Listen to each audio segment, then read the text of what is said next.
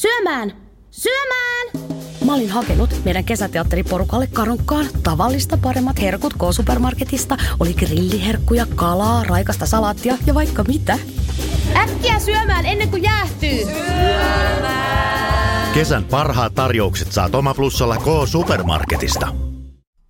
Moikka! Sä kuuntelet nyt Seminoorat sijoittajat podcastia. Meillä tulee uusi jakso joka torstai Podimoon ja nyt sä voit kokeilla Podimoa 60 päivää maksutta aktivoimalla tarjouksen osoitteessa podimo.fi kautta seminoorat. No mutta sehän nyt mikä mielenkiintoista, mä katsoin ton bitcoinin tuoton, niin se on tuottanut sitten 2015 3500 prosenttia. Eli kyllähän tämä tuotto on niin jotain ihan posketonta. Sehän tässä just on tässä sijoittamisesta, kun ei ikinä tiedä mitä tulevaisuudessa se on. Mutta kun katsoo näitä lukuja, niin tämä on niin kuin ihan jäätävä luku. Joku sanoi, että koko bitcoinin olemassaolon aikana tuottanut, niin se on ollut 900 prosenttia vuodessa. Niin onhan se nyt ihan posketonta ei se pysty tulee jatkaa sitä 900 prosenttia, koska jotkut realiteetithän siinä tulee. Tiedätkö? Että jos se jatkaisi sitä, niin kohta ei ole tarpeeksi rahaa maailmassa bitcoineihin. Seminuoret sijoittajat podcast. Studiossa Joel Harkimo ja Jani Junnila. Tervetuloa Seminuoret sijoittajat podcastin pariin. Jolle, miten on viikko mennyt? Ollut aika raskas viikko, että tällä viikolla ilmoitin, että lähden kuntavaaleissa taas ehdolle.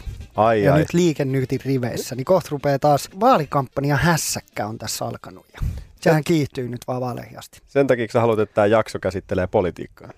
Ei tämä jakso ei onneksi käsittele politiikkaa, se on hyvä, että pääsee. Tämä, tämä jakso, no onhan tämä vähän poliittinenkin aihe, mutta tänään puhutaan kryptoista ja sitä mä oon niinku odottanut, että me puhutaan. Sä puhuit siitä The Economistista, niin mähän menin ja tilasin sen. Yes, hyvä. Onko sun se appi kanssa? On, on. Hyvä, ootko kuunnellut sitä? En mä oo kuunnellut, mä oon lukenut. Okei, sun pitäisi kuunnella kans, koska se on kova. Siellä on aina joku semmoinen tosi brittiläinen, pehmeä ääninen vanha mies, joka niitä lukee niitä juttuja. Okei. Okay. Mutta siis tuossa oli tuonne sisäheitto tarjous, 39 euroa vai dollari oli niin kuin kolme kuukautta. Joo. Niin mä lähdin kokeilemaan nyt sitä. Sitten sen jälkeen se pomppaa se hinta vähän kovemmaksi, mutta No se, mitä mä tykkään ekonomistista, että se on niinku oikeasti mun mielestä aika semmoista objektiivista, tosi laatujournalismia. Et, ja ja sitten tosi globaalia. En ole sitä hirveästi vielä ehtinyt lukea, mutta pikkusen kattelin, niin hyvin on niin kuin koko maailma kartta. Niin, ja sitten siellä on kuitenkin semmoisia aika isoja aiheita, mitä käytännössä suomalainen media ei ollenkaan käsittele. Mutta tosiaan tänään aiheena, miltä näyttää tuoreimmat yritysten tulosjulkistukset. Siellä on tapahtunut taas paljon. Kryptospesiaali, puhutaan paljon bitcoinista ja pikkusen ethereumista. Ja kyllä, tuottajan salkku. Siellä on tapahtunut nyt kummia. Crowd goes wild. Näin käynnistetään sitten tuloskatsaus näihin yritysten tulosjulkistuksiin. Jolle, mikä sulla on siellä? Öö, Disney, Okei. Okay. joo. Ja Disney on kyllä pakko sanoa, että se on, itse on seurannut tätä osaketta. Ja Disney on äärettömän mielenkiintoinen keissi, koska heillä on niin kuin syntynyt käytännössä ihan uusi bisnessegmentti, ja se on räjähtänyt käsiin. Disney ilmoitti, että heillä on 94 miljoonaa käyttäjää Disney Plusalla. Ja senhän jo niin kuin tiesi, että jos joku yksittäinen talo pystyy niin kuin isosti menemään tuohon striimauspalveluun, niin sehän on Disney. Niillä Mm. on niin paljon kamaa. Ne omistaa Marvelin, ne omistaa Star Warsin, niillä on kaikki ne vanhat Disney-leffat, niin puskee koko ajan uusia animaatioleffoja, niin, niin niillä on kyllä hyvä meininki. Ja sitten he vielä tässä tulosjulkistuksen yhteydessä kertoo, että he aikoo tehdä kymmenen uutta Star Wars-sarjaa ja kymmenen uutta Marvel-sarjaa. Ja plus mm-hmm. sitten nämä leffat. Et Star Wars se The Last Jedi vai Return of the Sky, äh, The Last Jedi, niin se tuotti niinku 115 miljoonaa, oli sen box office. Ja sitten Avengers Endgame, niin, niin mieti, että sen box office se on eniten myynyt box officeissa, siis eniten lipputuloja tuottanut leffa, ja se tuotti 2,8 miljardia lipputuloja, niin onhan niin kuin Disneyllähän on semmoinen niin kuin iso kultakimpale käsissä, jos ne pelaat on hyvin. Siellä on niin kuin Star Warsista on tulossa Droid Storya noista, käsittääkseni siinä on 3CPO päähahmona, sitten on Book of Boba Fett, Lando, Obi-Wan, tämä kuulostaa suurimmalle osalle hebreaa, mutta tietää, tietää. Mutta siis se, että, että jos he niinku pystyy kirjoittamaan noita hyvin ja pitää tuon Star Wars ja Marvel-brändin mielenkiintoisena ja hyvän tarinalla, niin kyllähän ne pystyy niin kuin, tekemään tuolla Disney Plusalla varsinkin mm. aivan niin kuin, jäätävää tulosta. Et nythän he on tänä vuonna tehnyt persnettoa, koska korona on taas vaikuttanut noihin Disney-puistoihin tosi tosi isosti, niin kuin kaikki voi kuvitella. Mutta, tota, mutta tulevaisuuden näkymä on kyllä ehdottomasti niin kuin Disneylle todella kova. Niin, ja kun toi tilaajamäärä ei ole vielä mikään hirveän suuri, siis loppupeleissä alle 100 miljoonaa, että tuolla on kyllä otettavaa. Siis on vielä otettavaa, joo, mutta just se, että koska Disney Plussa, tuliko se kolme kuukautta sitten, neljä kuukautta sitten, Niin puoli Suomeen. vuotta. Ei, Suomeen. mutta mun mielestä tuli Jenkkeihinkin puoli vuotta sitten. No any case, mutta mut se vaan, että, että 94 miljoonaa kuukausittaista tilaajaa palvelulle, joka on aika lyhy, vähän, vähän aikaa sitten luotu, Mm. niin, niin se on kyllä tosi kova. Mutta any case, heidän osakekohtainen tulos 32 senttiä, kun odotus oli tappio 41 senttiä. Ja, ja sitten liikevaihto 16,25 miljardia, kun odotus oli 15,9. Heilläkin on nyt ruvennut niin kuin palautua. Se osake, osakkeen arvo oli vuosi sitten ennen koronasukellusta, niin oli 141 ja nyt se on 193. Hyvä mäiskä Disneyllä. Mulla on täällä sanoma. No niin, sisäpiiri äijä antaa sisäpiiritietoa. Kyllä täältä Suplan koti sanomalla on, niin tämmöinen sanoman osake viime vuonna tuplaantui. Ja alkuvuosikin porskutti hyvässä kasvussa. Tulosjulkistuksen myötä tuli pientä korjausta siihen osakekurssiin, koska loppuvuonna oli pientä notkahdusta liikevoitossa pari miltsiä vähemmän, mitä oli ennakoitu. Ja siis liikevaihto oli yli miljardin, jossa oli siis kasvua kuitenkin 16 prosenttia edellisvuoteen, vaikka oli tämä korona. On ollut kaiken näköisiä toimia, minkä takia se on sitten saatu noinkin hyväksi. Ja siis Sanoma osti tänä vuonna paljon erilaisia, että ne osti hollantilaisen oppimateriaaliyhtiön Iddinkin, sitten joukon Alma Media maakuntalehtiä ja espanjalaisen oppimateriaaliyhtiö Santillanan. Sanoman liikevaihdosta on 70 pinnaa jatkossa tulee oppimateriaaleista, kun tämä on taas perinteisesti ollut mediatalo. Niin mun Hesarin- just kysyä, että millä sanoma tekee niin kuin massinsa. Sillä suurin osa tulee sieltä oppimateriaalista. On vahvasti käännytty siihen suuntaan, että Hesari on vankka pohja, sitten on Iltasanomia, nelosen TV-kanavat ja radiot, näin, mutta tämä on uusi iso vahva kasvualusta tämä oppimateriaalit ja on tehty aggressiivisia ostoja. Niin jos yhden kritiikin tälleen sijoitusnäkökulmasta sanomalle, sanomalle antaa, niin, ja oppimateriaaleihin liittyen, niin öö, tämä Miten sijoitan pörssiosakkeisiin, niin sehän oli aikaisemmin sanoma Proon kirja, ja nyt se on Alma Talentin. Et siinä olette päästänyt sijoituksen kultakimpaleen niin kuin pois Joo, käsistä Näin on sijoituksen raamatun. Kyllä, mutta Sanomalla on mennyt hyvin tässä viime vuodet. Se on nyt viisi vuotta kasvanut osake. Nyt se on siellä 16 hujakoilla. Kuulostaa hyvältä. No sitten seuraava, mikä mulla on, niin on Uber ja Lyft. Oi. Joo. Aika mielenkiintoinen markkina. Tekee aika paljon tappioa. Siis Mut- kyllähän Uber, Spotify, nämä kaikki tämmöiset firmat on tehnyt pitkään aika isoa kuoppaa. Kyllä. Ja se, mikä Uberissä on kova, niin, niin tota, he on kuitenkin parantanut tulostaan nyt korona-aikanakin. Ja, ja iso syy siihen on toi Uber Eats, koska tota, heidän aikaisempi iso kanava, eli tämä kuljetukset, se mistä Uber tunnetaan, Niin, niin se, on, niin, niin se on dropannut tänä vuonna 50 pinnaa. No ei mikään Ja- ihme. Niin, ja sen liikevaihto on ollut 6,8 miljardia, tai tilaukset on ollut 6,8 miljardia ja Uber Eatsin 10 miljardia. Oho, Joo, eli se on aika niin kuin tosi mielenkiintoinen. Uber Eats on, on kasvanut 130 pinnaa tänä vuonna. Eli siinä on ihan selkeä niin kuin tämmöinen seuraava bisnesstrategia heille. Öö, ja tota, se, se, mikä mua jopa niin kuin hämää, kun mä katson tätä, niin mietin, että he teki 2019 niin 8,5 miljardia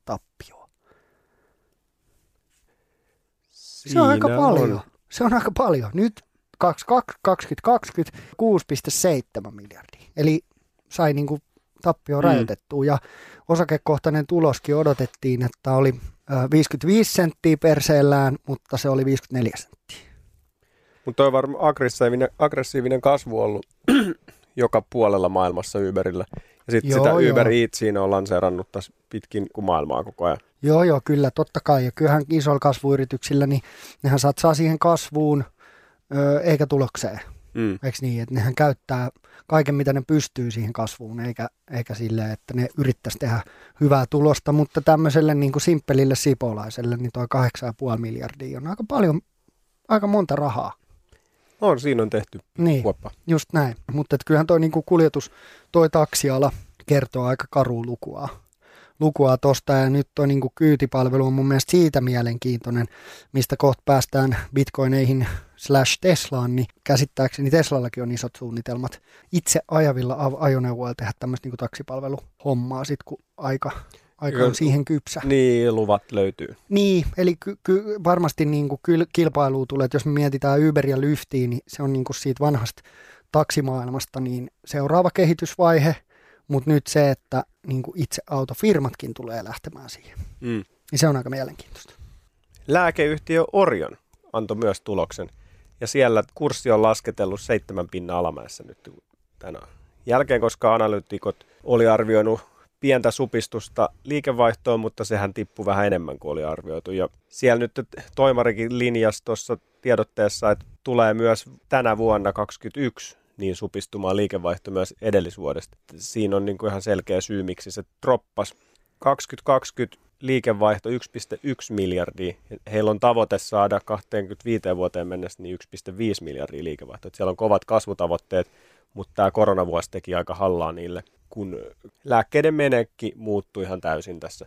Et toisesta lääkkeistä tuli hi- hirveästi fyrkkaa, mutta sitten jotkut, mihin ne oli suunnitellut, että sieltä tulee, niin sitten se lasketteli. Niin, ja eikö toikin ole vähän kuumottava? Mä jostain luin, niin kuin alkuvuodestahan tämä oli isosti esille silloin, kun tämä koronalockdowni niin kuin alkoi, niin eikö meidän niin kuin suomalaisten lääkkeistäkin niin kuin 90 jotain prosenttia on tehty Kiinassa, niin onko se vaikuttanut, tiedätkö yhtään? Mm, ei ole tarkempaa tietoa, mutta siis Orionihan on kansainvälinen, että ne tekee niitä ympäriinsä. Mutta voi olla, että siellä on jotain saatavuusongelmiakin. Mulla on Coca-Cola. Coca-Cola myös parantanut tulostaan. Heillä oli ö, 47 senttiä ja odotus oli 42 senttiä. Liikevaihto oli itse asiassa vähän pienempi, että heiltä oli odotettu 8,63 miljardia ja oikeasti se oli 8,6. Osake oli vuosi sitten 59 ja tällä hetkellä 50, eli yksi niistä, jotka ei ole ihan palautunut.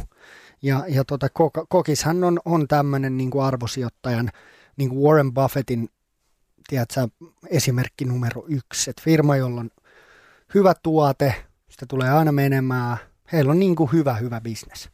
Huolestuttaako yhtään se, että tuottaa eniten muoviroskaa maailmassa firmoista? No ei, joo, kaikki muoviroska. Toi on itse asiassa hyvä pointti ja tota mä en ole miettinyt. Ö, toki niin kuin kaikki muoviroska on vähän niin perseestä. Kertakäyttöpullot varsinkin on semmoinen, mikä tulevaisuudessa tullaan toivottavasti taklaamaan jollain muulla kuin muoviratkaisulla tai sitten kehitetään sitä muoviratkaisua. Mutta, tota, mutta onhan Coca-Cola niin kuin osakkeena ollut tosi solidi Mm. vuodesta toiseen. Heillä on niin kuin tosi hyvä tase, hyvin cashia, positiivinen cash flow niin kuin siinä mielessä. Ja paljon niitä tuotteita, mitä jengi sitten kuluttaa. Niin, mun mielestä, mä en muista mistä mä luin, mutta hän myy niin kuin miljardeja kokiksia päivässä. Et se on niin kuin ihan, niin kuin aivan jäätävä määrä. Kotimainen Harvia kertoi taas kovista tulosparannuksista ja he jakaa juhlaosingon, koska he on 70-vuotias firma. Mutta siis Harviahan tuli pörssiin noin vuosi sitten ja se on siitä kasvanut aika kovasti toi osake. No ensinnäkin koronaviruspandemia sai kuluttajat investoimaan kodiviihtyvyyteen, mitä ollaan puhuttukin, että ollaan rempattu, niin se näkyy tuossa noiden tuloksessa siis tosi hyvin, että myynti kasvoi viime vuonna 47 prosenttia, 109 miljoonaa euroa. Ja siis se voimakas kasvu tulee myös siitä, että ne osti viime vuonna saksalaisen EOS-firman, mikä tekee saunoja, ja sitä kautta ne pääsi isosti tuonne Eurooppaan mukaan. Ja siis myynnin kasvu näkyy myös tuloksessa, että siellä on liikevoittoa viime vuonna 24,4 miljoonaa euroa tehty, kun taas sitten edellisessä vuonna niin on tehty 13,9 miljoonaa, ne melkein tuplas liikevoiton. Jakaa osinkoa tänä vuonna 0,51 euroa osaketta kohden, joka on paljon kasvua edellisestä. He myös ilmoitti nyt, että ne aikoo investoida yli 2 miljoonaa euroa tuotannon kasvattamiseen Yhdysvalloissa. Ja se on niille iso markkina jo ollut. Nyt sieltä haetaan vielä voimakkaasti lisää kasvua. Ja viikossa toi Harvia osake on nyt noussut 27 pinnaa taas. Että toi on mielenkiintoinen tarina toi Harvia. Niin on, ja sehän on perheyritys, ollut perheyritys ainakin. Onhan se niin kuin hieno suomalainen menestystarina. Mm. Ja nyt toi niin kuin laajennus, että lä- ollaan lähetty vähän rajummin tässä ulkomaille, niin tekee kyllä hyvää tolle. Niin kyllä. Joo, ja varmasti on niin kuin alansa parhaimmistoa. Ja sitten Joelin lempiaihe, mitä hän on odottanut pitkään, niin aloitetaan kryptovaluutoista puhuminen. Siis niitähän on yli 7000 erilaista. Toki suurin on Bitcoin ja ehkä toiseksi tunnetuin Ethereum. Muihin ei varmaan tässä kohtaa nyt mennä. Kryptovaluutathan ei ole mitenkään kovin yksiselitteisiä, ja kaikki on erilaisia, ne 7000 valuuttaa. Ne on tällaisia niin teknologia- ja sijoitusmaailman nyt uusin hypetys, villitys. Vuonna 1998 on ensimmäinen elektroninen valuuttasysteemi kehitetty, tämmöinen BitGold, ja nythän niitä on sitten sen jälkeen tullut ihan pirusti. Ja Bitcoinihan on 2009 jo tullut, mutta ne aiheuttaa niin kuin yleisössä pelkoa ja hämmennystä koko ajan, koska niistä ei tiedetä hirveästi, ne on uusia, sitten nämä vanhat pörssimeklarit ei oikein usko niihin ja modernimmat sijoittajat sitten uskoo. Niin, ja mä luulen, että tossakin on, niin kuin, no e- e- eka pitää sanoa, kun se on nyt jolle lempiaihe, niin pitää paikkansa. Mä en sano, että mä hirveästi oikeasti niistä ymmärrän, ainakaan siitä niin teknologiasta. Että tiedätkö, että mä oon vähän se jätkä, kun mä ostan Nordea Investorista jonkun osakkeen, niin mä tiedä mihin se menee tai mitä siinä tapahtuu, mutta sitten se osake on vaan niin kuin meikäläisen. Että mä en ole mikään hirveän tekninen jätkä. Mutta, tota, mutta tämähän on tosi mielenkiintoinen aihe ja se mikä tässä niin kuin sijoitusmaailmassa mun mielestä pitää koko ajan, niin se on tärkeää, että jokaisen sijoittajan miettii, että pitää olla niin avoin uusille jutuille. Että se mikä tässä kryptossa tekee niin mielenkiintoisen, että, että jotenkin on, tiedätkö, kahta laitaa. Et ku, mä kuulun siihen johonkin keskiväliin. Tiedätkö, että on mm. niitä, jotka uskoo tähän, niitä vähän nuorempia, niitä, jotka sanoo, että on ihan tulevaisuuden juttu ja kryptot voi olla niin kuin 400, bitcoin voi olla 400 tonnia parin vuoden päästä tai kymmenen vuoden päästä. Ja sitten on nämä old school sijoittajat, tiedätkö, pankkijätkät, jotka sanoo, että hei, siinä on mitään, että ne on ihan dead, tiedätkö, vuoden päästä. Mm.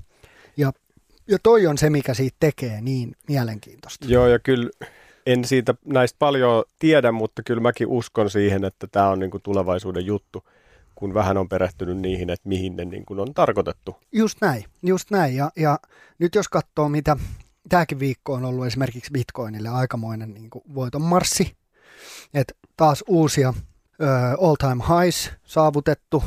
Eilen kun mä katsoin, niin Bitcoin oli, se oli käynyt 49 200 dollarissa, jotain tämmöistä sitten se otti kyllä parin tonnin dropin melkein heti. Et hmm. Sehän tuossa on toinen, se niinku volatiliteetti ja kuinka paljon se hyppii ylös ja alas, mutta any case, niin, niin se, että tässä on niinku jäätävä voitonmarssi Bitcoinille, että miettii tätä viikkoa, niin Tesla on ostanut 1,5 miljardilla bitcoineja. He on niinku päättänyt, että he siirtää osan rahastaan bitcoineihin. Siihen on varmaan monta tekijää. Yksi, mistä mä sanoin tuossa aikaisemmin, oli se, että että esimerkiksi Tesla on miettinyt näitä niin kuin automaattitakseja, sit kun joskus se ei tarvitse kuskiin. Niin joku spekuloi, että heiltä, Teslalta esimerkiksi Kiina on heille tosi iso markkina, niin Teslalta menee tosi paljon resursseja, tappioita tulee siitä, että he joutuu niin kuin Kiinassa laskuttamaan Kiinan valuutalla, muuttamaan sen dollareiksi, niin siinä tulee niitä niin kuin, äh, luottotappioita. Et, niin se et sit, kun vaihtokurssi. Kiin Just syö näin. sitä tuottaa. Niin Just paljon. näin. Että sitten kun kiinalaiset ostaa taksikyytejä bitcoineilla, niin se menee suoraan Teslalle. Ei siinä niin mitään välikäsiä, eikä se mene, tiedä meneekö se edes mihinkään pankkiin. Mä en osaa sanoa, meneekö se jonkin Tesla omalle serverille vai mihin se niin kuin päätyy, mutta, mutta kyllähän toi on niin kuin yksi semmoinen argumentti, että, että se voi muuttua pikkuhiljaa niin kuin valuutaksi. Et nythän se keskustelu on enemmän sitä, että se on niin kuin korvike kullalle. No sitten Ontario Securities Commission sanoi Kanadassa just hyväksy, että nyt voi tehdä krypto ETF, mikä siis tarkoittaa, että yhtäkkiä sä pystyt sijoittamaan kryptoihin normaaleilla markkinoilla tai normaaleilla osakemarkkinoilla, mikä tekee siitä tosi mainstream. Mastercard on kertonut, että he hyväksyy maksuiksi bitcoineja. Niin ei äh, vielä, mutta niin, heillä on tulevaisuudessa. Niin tulevaisuudessa. Just näin. Ja Miamin kaupunki on päättänyt, että he rupeaa nyt ostaa bitcoinia ja he maksaa tai voi maksaa osan ö, kaupungin työntekijöiden palkoista bitcoineilla. Ja sit sä voit Miamin, niin kuin Floridan tai Miamin veroja, mä en oikein tiedä miten se vero, verotua menee, mutta, mutta sä voit sitä niin kuin paikallista kunnallisveroa, niin sä voit maksaa bitcoineissa, jos mm. sä haluat. Ja sitten vielä on paljon huhuja siitä, että Apple, Twitter, Amazon, nämä, tai Twitter itse asiassa kertoo, että he harkitsee bitcoineen osan rahan siirtämistä bitcoineihin ja, ja Apple ja Amazon kuulemma harkitsee samaa. Ni, niin kyllähän tämä niinku mulle tämä rupeaa pikkuhiljaa näyttää siltä, että bitcoin, bitcoinit on oikeasti here to stay. Aina naureskellaan, tai mä, mä olin yksi niistä, mun kaveri 2017, niin hän oli sijoittanut kryptoihin monta vuotta, ja 2017 mä olin ihan monttu auki, kun bitcoin meni melkein 20 000. No sittenhän se yhtäkkiä droppasi ja sitten se kävi kai alhaimmillaan jossain kolmes ja puolessa mm, vai neljäs tonnissa. Niin, eli ihan niin kuin jäätävä droppi. Ni, niin sitten että no siinä se kuoli. No nyt se painaa 49 kilos. Et, et Bitcoinhan on monta tuommoista niin tosi isoa notkahdusta tehnyt, paljon enemmän kuin osakkeet, mutta sitten se aina palautuu. Niin ja sekin kysymys, että onko Bitcoin alun perin tarkoitettu tällaiseksi, että sä teet voittoa sillä sijoittamalla vai onko se vaan valuutta? Et nythän se on muuttunut siihen sijoittamiseen, koska se tekee isoa tuottoa, koska se kasvaa noin niin. älyttömästi. No tota, käsittääkseni Bitcoin on, on tota, alun perin se idea on ollut, mikäköhän se sana on suomeksi, mutta siis decentralized finance, eikö niin? Että jos me mietitään euroa valuuttana, niin e- Euroopan unioni pitää sitä valuuttaa käsissään, eikö niin? Mm. He voi painaa kuinka paljon valuuttaa ulos markkinoille kuin tahansa, ja pankit reguloi sitä valuuttaa tosi paljon, Ni, niin tämähän tar- kukaan hän ei niinku omista bitcoinia niinku itsessään. Kukaan ei pysty kertomaan, mm. että no nyt tulee maailmaa lisää bitcoineja. Bitcoineja tulee olemaan 21 miljoonaa ja that's it. Sitten niitä voi jakaa niin tosi moneen osaan, kun se arvo nousee.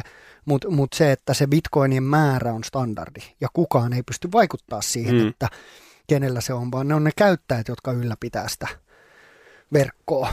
Tämä käsittääkseni on se niin kuin alkuperäinen suunnitelma just tälle, että kun 1970, olikohan se 1970-luvulla, niin siirryttiin tästä NS-kultastandardista, että kaikki isot valuutat oli sidottu kultaan. Mm. Eikö niin, että jokaisella niin kuin dollarilla niin oli sen verran kultaa olemassa. Niin. Että sillä valuutalla oli joku arvo, mutta sittenhän Nixon, Jenkkien presidentti, romutti sen systeemin, niin nythän käytännössä sekä dollarit, eurot, monet muut näistä niin on niin kuin paperilappuja, ja niiden arvo perustuu täysin siihen, että mitä me uskotaan niistä ja mitä niin kuin meidän mm. mitä meidän valtio määrittelee, että se on. Ja sitten se niin kuin, valta pysyy heillä. Niin Bitcoinissa se valta on heillä käyttäjillä. Mulla että se on se niin kuin isoin. Että sen on tarkoitus olla valuutta, jota ei pysty niin kuin reguloimaan. Ja sittenhän se on vielä deflatorinen siinä mielessä, että bitcoinien määrä, kun sitä tulee olemaan 21 miljoonaa ja, ja on se niin kuin bitcoinien louhinta, niin sehän vähenee myös koko ajan, että kuinka paljon niitä louhitaan. Eli markkinoilla tulee koko ajan olemaan vähemmän, vähemmän ja vähemmän bitcoineja, mikä sitten niin teoriassa nostaa niiden arvoa. Siis tarkoitatko, että ne vähenee ne bitcoinin arvo? Ei, kun Bit, bitcoinien tule... määrä vähenee. Mihin ne katoo? Ei niitä katoo, mutta ö, se, se louhiminen puolittuu. Niin, niin mutta niitä tulee että... vähemmän lisäystä. Niin, just, niin, just Mutta näin. sanoit, että niitä, ne vähenee. Ei, okei, okay, niin. no joo, joo. Niitä bitcoinit, bitcoinit itsessään ei vähene, vaan niin se louhintamäärä vähenee. Niin, että niitä tulee vähemmän jatkossa lisää, mutta Just ne näin. ei katoa mihinkään. Just näin, eli, eli siinä on niin kuin deflatorinen ö, vaikutus. Joo, sitten taas tämä Ethereum, niin sehän on vähän erityyppinen kuin tämä Bitcoin. Joo. Että se perustuu sitten siihen lohkoket, tai no lohkoketjuihin nämä kaikki jotenkin perustuu. Mutta tuo Ethereum on niin tietojen käsittelyympäristö, siis siinä sitä voi joku vertaa sitä Linuxiin. Eli se on tämmöinen vapaa alusta, mihin sä voit luoda mitä vaan äh, erilaisia sovelluksia. Ja sitten, jos sä, tällä hetkellä, kun sä teet jonkun sovelluksen vaikka puhelimelle tai nettiin, niin silloin se, äh, sinne saattaa tulla jotain päivityksiä, sun pitää muuttaa sitä sun sovellusta. Mutta toi Ethereum-verkko ei muutu, eli sä voit kerralla tehdä se ja se toimii siellä aina niin sittenhän tässä on erilaisia firmoja, jotka tekee siellä näitä tota, sovelluksia, niin kuin tämä suomalainen tai se Aave. Joo, Aave on myös yksi, yksi koini. Yes. no mutta sehän nyt, mikä mielenkiintoista, mä katsoin tuon Bitcoinin tuoton, niin se on tuottanut sitten 2015 niin 3500 prosenttia keskimäärin, tai tuottanut siis sen verran. Ja sitten jos me katsotaan Nasdaqia, te, aika tekkipainotteinen indeksi, se on tuottanut 96 prosenttia. SP500 on tu, tuottanut 46 prosenttia. Dow Jones, jossa on paljon näitä mun ö, arvoosakkeita ja näitä old school firmoja, tuottanut 48 prosenttia. Nikkei Japanissa on tuottanut 11,9 prosenttia. Eli kyllähän tämä tuotto on niin jotain ihan posketonta. Sehän tässä just on tässä sijoittamisesta, kun ei ikinä tiedä, mitä tulevaisuudessa se on. Mutta kun katsoo näitä lukuja, niin tämähän on niin kuin ihan jäätävä luku. Joku sanoi, että koko bitcoinin olemassaolon aikana niin se tuotto on keski, tai siis ollut, jos sen jakaa e, sille tota, ajalle ja mitä se on tuottanut, niin se on ollut 900 prosenttia vuodessa. Niin onhan se nyt ihan posketonta. Ei se pysty tulee jatkaa sitä 900 prosenttia, koska jotkut realiteetithän siinä tulee. Tiedätkö? Että jos se jatkaisi sitä, niin kohta ei ole tarpeeksi rahaa maailmassa bitcoineihin. Totta kai, ja sitten onhan siellä matkalla ollut nousuja ja laskuja. Sekin on mielenkiintoista, että kun kaikki koko ajan, tai monet näistä old school sijoittajista on sitä mieltä, että kohta se hävii ja kohta se hävii, niin se vaan niin kuin, se crashaa, ottaa todella, todella kovia tai 90-80 pinnan laskuun, mutta sitten se on vaan joka kerta noussut sieltä uudestaan. Hmm. Mutta sehän tässä onkin mielenkiintoista, että mä näen, mäkin on ehkä vähän silleen muuttanut mun mielipidettä, että en, en, en ollut tutustunut aiheeseen ja se on ehkä yksi iso syy, miksi mä olinkin vähän sitä mieltä, että se on vähän huuhaa hommaa, mutta tota, et, et eihän sitä kukaan osaa sanoa, että onko se niinku kahden vuoden päästä 20 tonnia vai 200 tonnia. Mutta kyllä mä uskon, että Bitcoin täällä niinku jollain tavalla niin on, on niinku tullut pysyäkseen. Ja, ja kyllähän tämä niinku kaikki nämä vanhat instituutiot ja yritykset rupeaa siirtämään niinku rahansa, pankit rupeaa tarjoamaan sitä ja Mastercardit ja näin, niin, niin tota, kyllähän se niinku vaikuttaa siltä, että et, et ni, niillä on. Ja, ja jos katsoo Bitcoinia muuten, niin sitähän pidetään nyt vähän niin kuin kullan korvikkeena, eikö niin? Että mm. se on vaan asia, missä on, se on vaan niin kuin assetti, millä on arvoa. Odotetaan, että se nousee arvossa.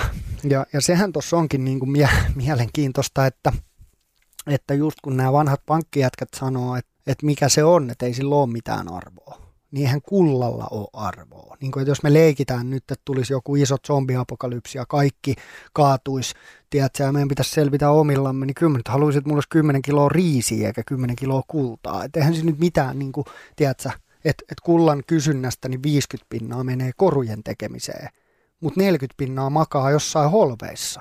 Mm. Tiedätkö, että eihän sillä kullalla nyt, niin kuin, se on maailman historiassa ollut vaan niin kuin arvoa pitävä niin kuin esine tai arvometalli, mutta, tota, mutta eihän siinä nyt oikeasti mitään arvoa ole. Siinähän on iso osa näihin osakkeisiin, jotka on firmoja, jotka tekee voittoa, jakaa sitä voittoa, niin ne tuottaa fyysistä arvoa niiden omistajille.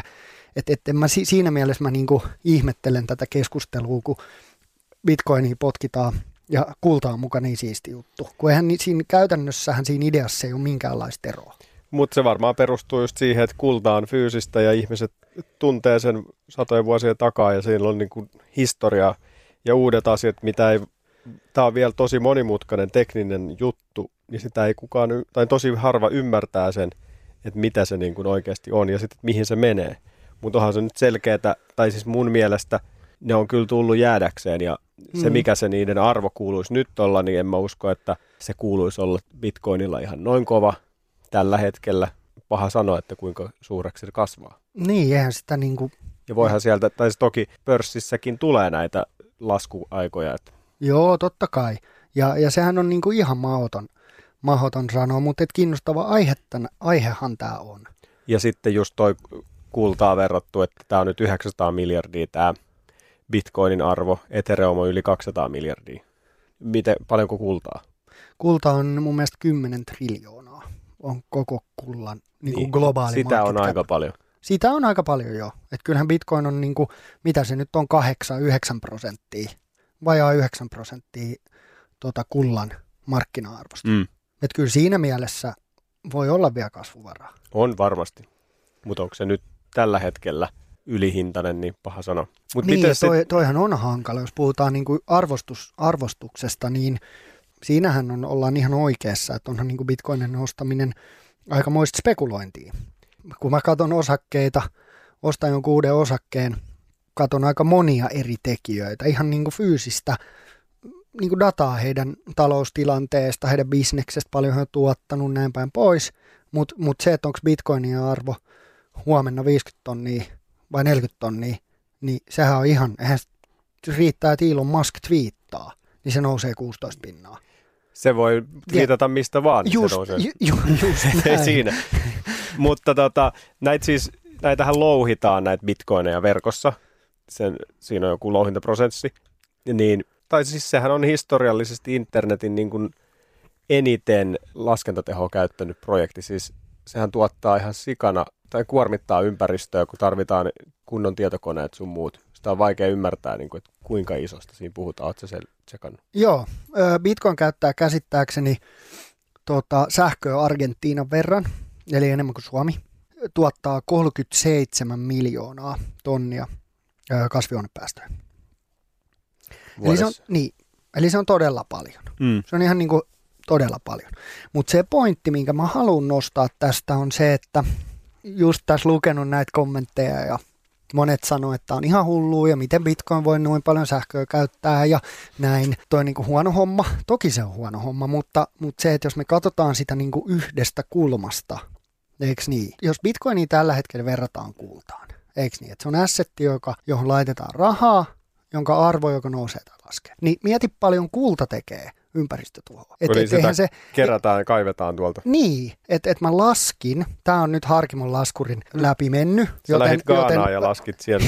joten aivan varmasti joku meidän kuuntelija on silleen, että hei dude, sä oot laskenut toi ihan päin. Mutta että mä laskin, että koko kullan päästöt reilu 100 miljoonaa tonnia. Eli tosi paljon enemmän kuin bitcoin.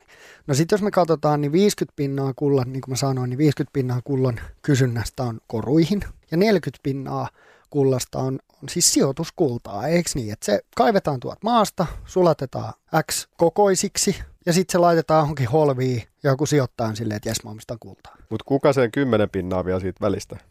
Öö, sitä mä en itse asiassa tsekannut, mutta en, en, en tiedä Joo. mikä se oli, mutta tämä oli vaan se data.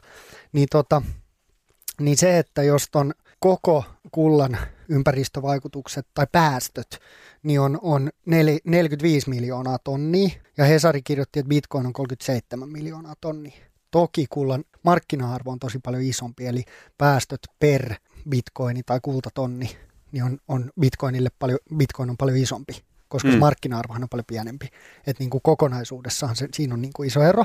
Mutta mut, mut sitten jos sä mietit kultaa, niin sitä tullaan kaivamaan. Ja, ja nythän me puhutaan pelkästään sähkönkulutuksesta, ja, tai niin kuin nyt mä oon itse asiassa puhunut päästöistä, niin, niin siinähän on iso ero, että Bitcoin-teoriassa, kun me ruvetaan luomaan uusia ö, ratkaisuja, uusia energiaratkaisuja, jotka on päästöttömiä ja ympäristöystävällisiä, niin Bitcoin-teoriassa voi olla päästötön, eikö niin?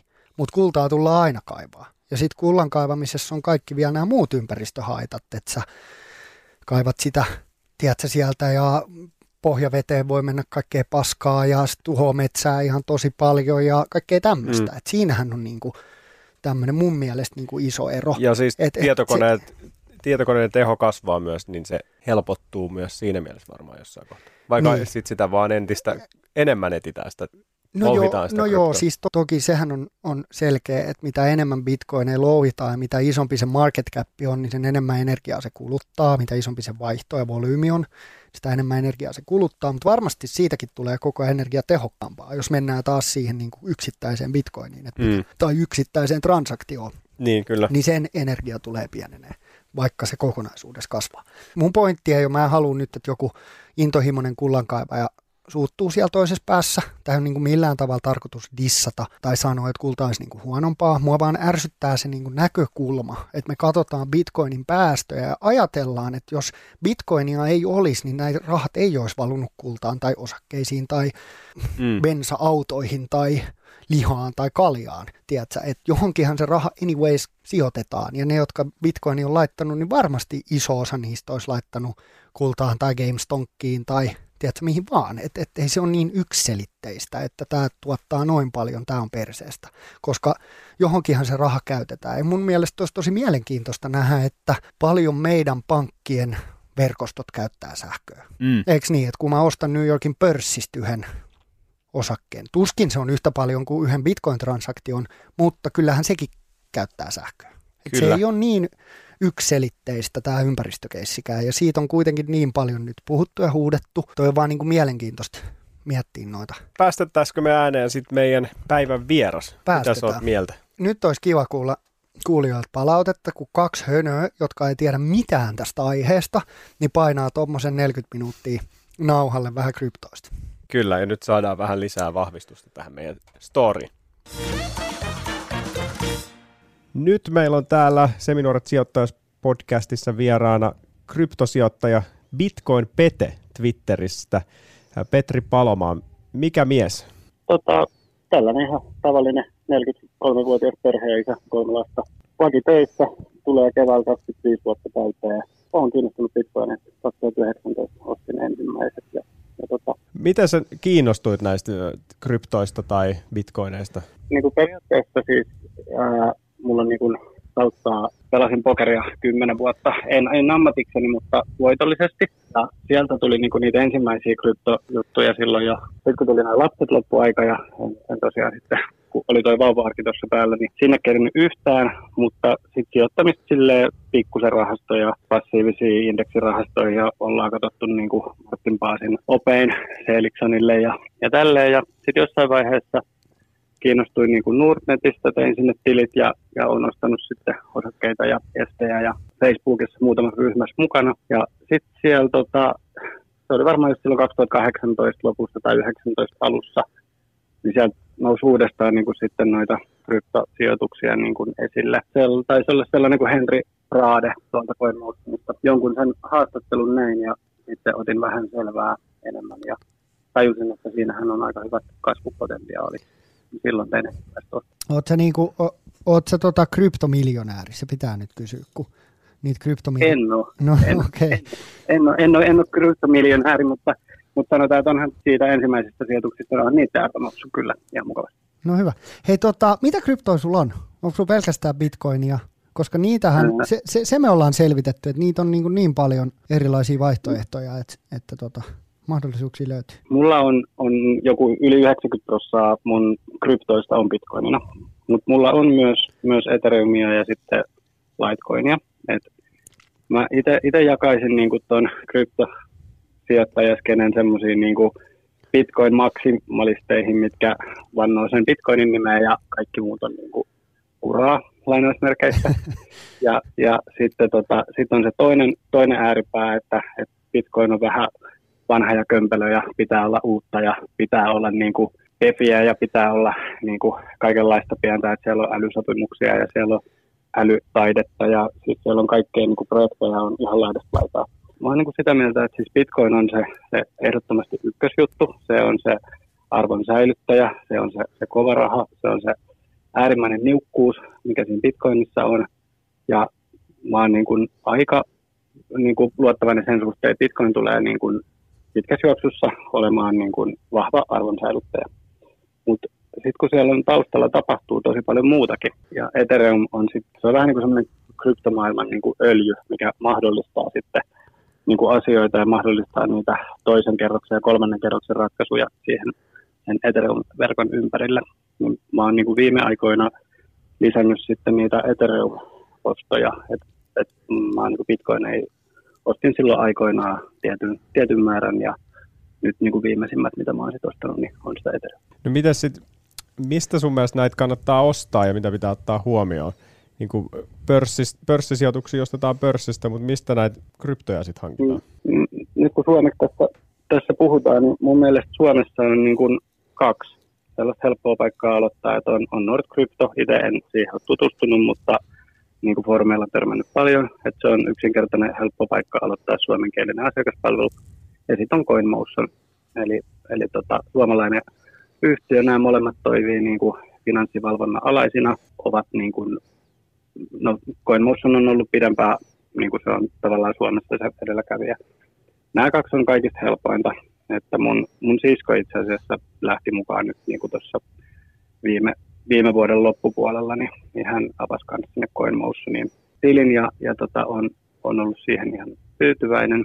Kun tavallaan pääsee sinne kiinni ja niin kun saa tehtyä sen ensimmäisen sijoituksen vaikka, niin sitten sen jälkeen maailma on täynnä, mutta siis isoimmat kryptoporssit sen jälkeen.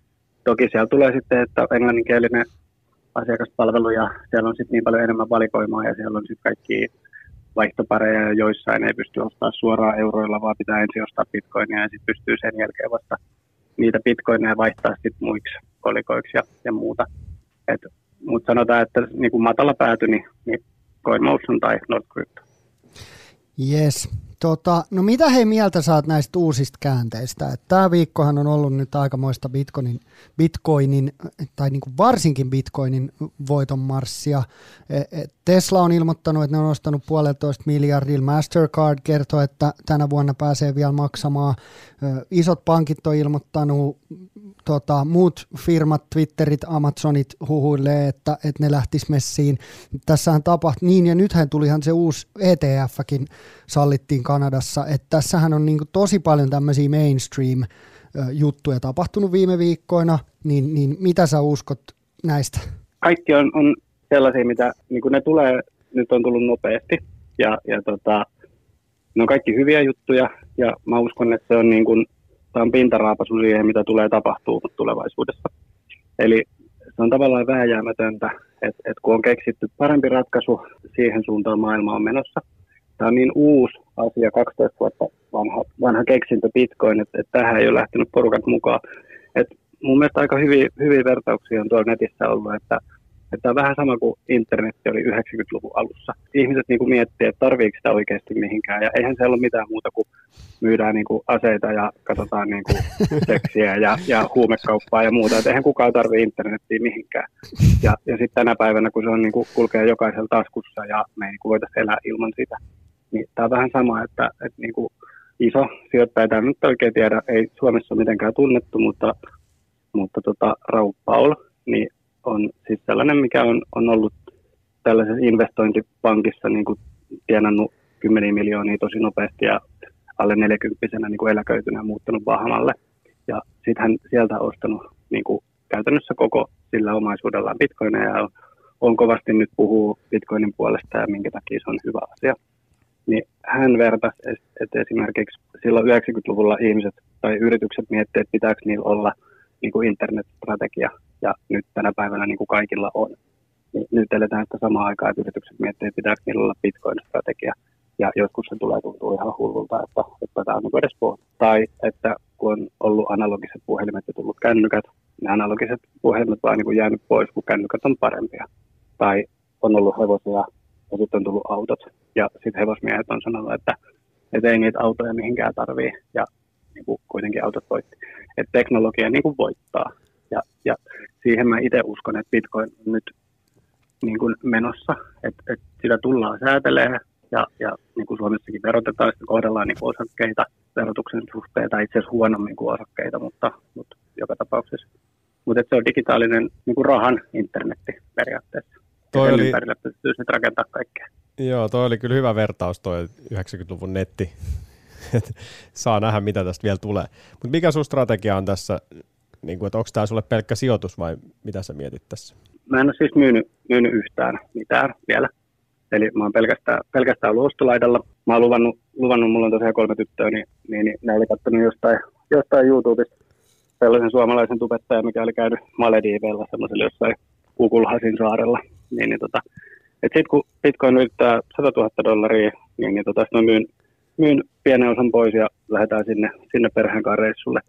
Niin se on mun niinku välietappi ykkönen ja sitten välietappi kakkonen on sitten, kun mulla on Bitcoin-omistukset ollut yli 10 vuotta, eli pystyy hankintahinta olettamaan käyttää sitä 40 prosenttia niin osakkeilla, niin sitten katsotaan, missä vaiheessa tota Bitcoinin hinta on ja tehdäänkö sitä vielä töitä vai, vai mitä tehdään, mutta siinä on niin kuin ne, että en, en ole niin kuin heti myymässä.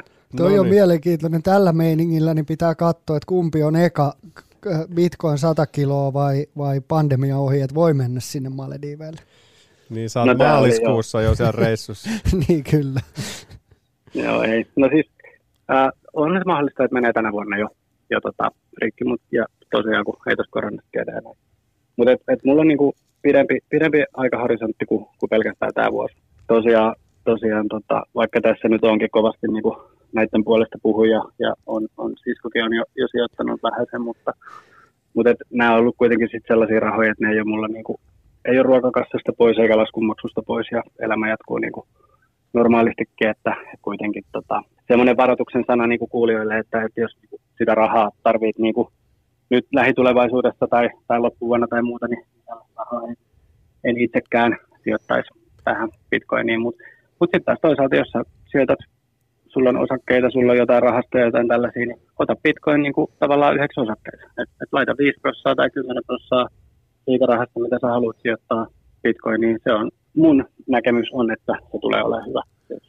Ja... Mun on pakko kysyä tässä yksi kysymys, kysymys tälleen vähän Stetsonista jota mekin tuossa käsiteltiin äsken, kun Janin kanssa juteltiin, niin nythän on ollut paljon puhetta tuosta niin kuin bitcoinin, no varsinkin bitcoinin niin kuin ympäristöhaitasta ja siitä niin kuin sähkönkulutuksesta, Ni, niin miten sä katot sitä asiaa?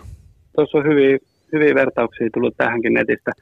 Mä en ole siihen puoleen niin tarkasti niin kuin perehtynyt, mutta mut mä sanoisin, että, että se sähkön käyttö, se louhinta, niin siis se varmistaa sen bitcoinin absoluuttisen turvallisuuden. Ja tavallaan se bitcoinin hinta on myös niin kuin, tavallaan, kun se on se tavallaan niin kuin internetin raha, jotta se pysyy niin kuin turvassa ja kaikki niin kuin, ne siirto tai siirrot jää sinne lohkoketjuun ja kuka vaan pystyy niin kuin todentamaan ne. Eli ne tavallaan niin kuin aikamukitaan sinne. Ja kuka tahansa pystyy menemään niin kuin vaikka viiden vuoden pää, päähän niin kuin, tai taaksepäin ja katsoa, että tämä siirto on tapahtunut tänne. Ja tätä ei ole ollut niin kuin millään muulla niin kuin mahdollista tehdä koskaan aikaisemmin. Tämä onkin se juttu siinä Bitcoinissa tai yksi juttu sen absoluuttisen niukkuuden lisäksi on tämä. Sitten jos me ruvetaan vertailemaan Bitcoinin energiankulutusta vaikka kullantuotantoon, tai me ruvetaan miettimään, että kuinka paljon tämä ihan perus niin kuin rahamaailman kuluttaa energiaa, että niin kuin kaikki maailmassa olevat eurot ja jenit ja dollarit ja pankit ja muut, niin, niin ollaan ihan eri luvuissa. Mutta sitten mun mielestä oli hauska, että, että nämä samat ihmiset, mitkä niin kuin Facebookissa vaikka kirjoittelee, että Bitcoinin energiankulutus on ihan järjetöntä, niin sitten kuitenkin niin kuin se Facebookin ja YouTuben ja Twitterin ja muiden käyttö, niin syö moninkertaisesti enemmän energiaa kuin se Bitcoinin, mikä on kuitenkin se absoluuttisen niukkuuden ja turvallisuuden tae, että siellä on sitä niin sanottua louhintaa taustalla. Niin. Joo. Kyllä. Toi on tosi mielenkiintoinen pointti kyllä mun mielestä, koska tota, se on jotenkin naivia sanoa, että se kuluttaa ton verran sähköä, se on huono juttu. Tiedätkö, että eihän se niin kuin sähkön kulutus, jossain johonkinhan ne ihmiset ne rahat sijoittaa, laittaa, kuluttaa, jotka ku, tuot, niin kuin, kuluttaa myös energiaa. Ja siis Bitcoinhan on niin kuin oikeastaan se voisi kääntää toisinkin päin, että, että Bitcoin on, on niin kuin nerokas keksintö siinä mielessä, että sitä, missä se sähkö saadaan tuotettua kaikista niin kuin tehokkaimmin ja halvimmalla ja muualla, niin siellä niin bitcoineja louhitaan. Siis no, mä en tiedä sitä, että mitkä kaikki jutut on totta ja mitkä ei, mutta on ollut niin kuin sellaisia uutisia, että, että jossain Ukrainassa ja, ja Venäjällä niin, niin, niin tota, ydin, ydinvoiman niin kuin sivutuotteena on tämmöisiä louhinta, louhintapajoja ja, ja kaikkea muuta. Niin, niin tavallaan se energia, mikä on aikaisemmin vain niin kuin hukattu ja puhallettu niin kuin lämpönä pois, niin nyt se sama energia käytetään niin kuin bitcoinin louhintaan. Okay. Ja tämmöisiä ratkaisuja on niin kuin ympäri maailmaa. Mielenkiintoista. Mutta meillä alkaa varmaan ole sen verran aika täys, että onko sulla vielä jotain terveisiä tuonne kuulijoille tai jotain muuta, mitä unohdettiin tässä kysyä, mitä haluaisit sanoa? Mä oikeastaan voisin ihan, ihan vaan sanoa, että itse, itse on tosiaan niin kuin siellä Facebookissa sijoituskerho kryptovaluutat ja sitten sit siellä on semmoinen kuin Bitcoin ja kryptovaluutat. Ne on kaksi ihan hyvää ryhmää. Bitcoin-keskus on suomalainen, mistä saa paljon tietoa ja totta kai kannattaa seuraa mun Twitteriin, niin, niin tota Bitcoin-pete. Niin, niin sieltä tulee uutisia maailmalta. Hyvä. Hei, kiitos todella Joo, paljon. Mitään. Arvostetaan sun aikaa. Tämä oli, tämä oli meillekin hyvä keskustelu. Kyllä. Kiitos Petri Palomaa, Bitcoin Pete Twitterissä. Käykää seuraamassa, niin saatte hyvää Bitcoin-faktaa sieltä. Kiitos paljon. Hyvä. Kiitos. Hypätään tuottajan salku kimppuun. Jolle, viikko sitten mehän oltiin siellä nollan tietämissä. Muistanko oikein, että oltiin ehkä 5 dollaria pakkasella – Nyt on viikossa tapahtunut jotain. No, oliko 5 dollaria plussalla? No ollaan. Viis. 73 dollaria plussa. Woo! No niin, siitä jos tuottaja antaa meille Pro. 10 pinnaa provisio, niin saadaan ensi perjantain a bishet. Joo. Mutta siis hyvin käännetty tämä peli. Et yksi, mikä täällä on nyt muuttanut tämän homman on täysin, niin on Square. Sehän kyykkäs silloin alkuun, se meni miinus 10 pinnaa, niin hän on nyt 16 pinnaa plussalla siitä meidän hankintahinnasta. No niin. Onko sulla jolle tietoa, mitä, onko siellä tapahtunut jotain? Oletko perehtynyt? On, on. Mä katsoin, että Borg Warnerilla oli ö, tulosjulkistus. Ja he kertoi oikein positiivisia uutisia, että heidän osakekohtainen tulos nousi, tai se oli itse asiassa enemmän kuin mitä odotettiin, ja, ja heiltä odotettiin 93 sentin osakekohtaista tulosta, ja se oli 1,18. Sen lisäksi heidän liikevaihto merkittävästi, koska he osti tuossa viime vuonna tämmöisen Delphi Technologies, joka on vähän niin kuin käsittääkseni kilpailija, ja nyt se sitten tuottaa heille paljon uutta liikevaihtoa. Joten oikein positiivista. Borg Warnerilla menee lujaa. Tulos parempi, osakekohtainen tulos parempi, niin oikein oikein positiivista. Joo, Borg Warner on meille kolme pinnaa plussalla. Sitten Wärtsilä on tuossa kerännyt itsensä sen tulosjulkistuksen jälkeen ja on pari pinnaa plussalla. Ja siis ne suurimmat muuttujat tässä, Microsofthan on, oli jo aikaisemminkin hyvin plussalla, se on 12 pinnaa, mutta sitten tämä Square on 16 pinnaa nyt plussalla, joka on ihan älytön nousu tässä paris viikossa, noussut joku 30 pinnaa, ja Solar Edge, mikä kävi siellä miinus 22-23 prossaa, niin nyt se on enää miinus 6, eli siinäkin on hyvä mäiske. Mutta jäädään innolla odottaa, mitä ensi viikolla tapahtuu. Joo, tämä tuottajan salkku on mun lempiosuus. Hei, ja Mä, Jolle, mä odotan sitä aina koko viikon. ja me saatiin myös tähänkin palautetta, eli toivottiin, että voitaisiko me tehdä vertailuindeksi tälle. Että jos me valittaisiin pari eli eri rahastoa tai joku muu, missä me voitaisiin verrata näiden kehitystä, niin onko se mahdollista siellä vaikka Yahoo Financeissa tehdä sellainen? Joo, joo, onhan se mahdollista, jos tekee semmoisen listan, joka kertoo paljon me kokonaisuudessa ollaan prosenteissa plussalla tai miinuksella ja sitten verrataan, sit nythän me ollaan ostettu kaikki osakkeet samana päivänä, Mm. niin mehän pystytään siinä samana aikavälinä seuraamaan niin markkinoiden kehitystä Niin, vaikka. joo. Ja No, tämä mut- tää pelottaa, että saadaan turpaa. tämä ei, voi, ei ehkä yhtään ole hyvä juttu. Se on parempi, kun se on vähän tämmöistä mähmästä, tiedätkö, silleen, että no toi nousi ja toi nousi ja näin, niin jengi ei tiedä, että, täm, että miten se oikeasti menee. No, mutta tämä on hauska setti. Katsotaan, Tää jos on me hauska, saadaan on hauska. tehtyä joku tuommoinen salkku, äh, vertailukin tässä jossain kohtaa. Pitää tehdä. Hyvä.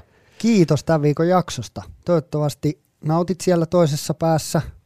Tämä oli ainakin mulle ihan, mä oon odottanut tätä Kysytkö kryptojaksoa. multa, että nautiks mä? En, en. Mä kysyin ku, ku, kuuntelijalta, joka siellä joko on sitä mieltä, että taas oli hyvää settiä tai ihan paskaa. Ja se, että mä oon venannut oikeasti, mä oon yrittänyt Janille sanoa tässä koko jakson, tai koko itse asiassa kauden aikana, että nyt tehdään kryptojakso kohta.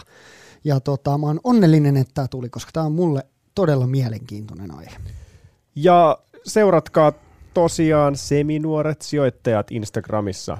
Saatiin tuossa männäviikolla niin yli tuhat seuraajakin sinne jo. Että Joo, kiitos kaikille, jotka, jotka on ottanut seurantaa, että tuhat on aika kova luku. Mä oon niinku, se, se yllätti, mutta a, mä olin aivan varma, että meillä on niinku 90 tai 100 kiva tässä luotto. vaiheessa. No ei, mutta hei, Hmm. mieti tuhat. Siis on toi kasvanut ihan älyttömästi ja koko ajan tulee 50 uutta päivässä seuraajia. Ja sormet sauhuten saa niihin viesteihin vastata, että pirusti tulee noita yksityisviestejä koko ajan. Pistäkää lisää ja antakaa vinkkejä, palautetta, mitä vaan, ja keskustellaan siellä.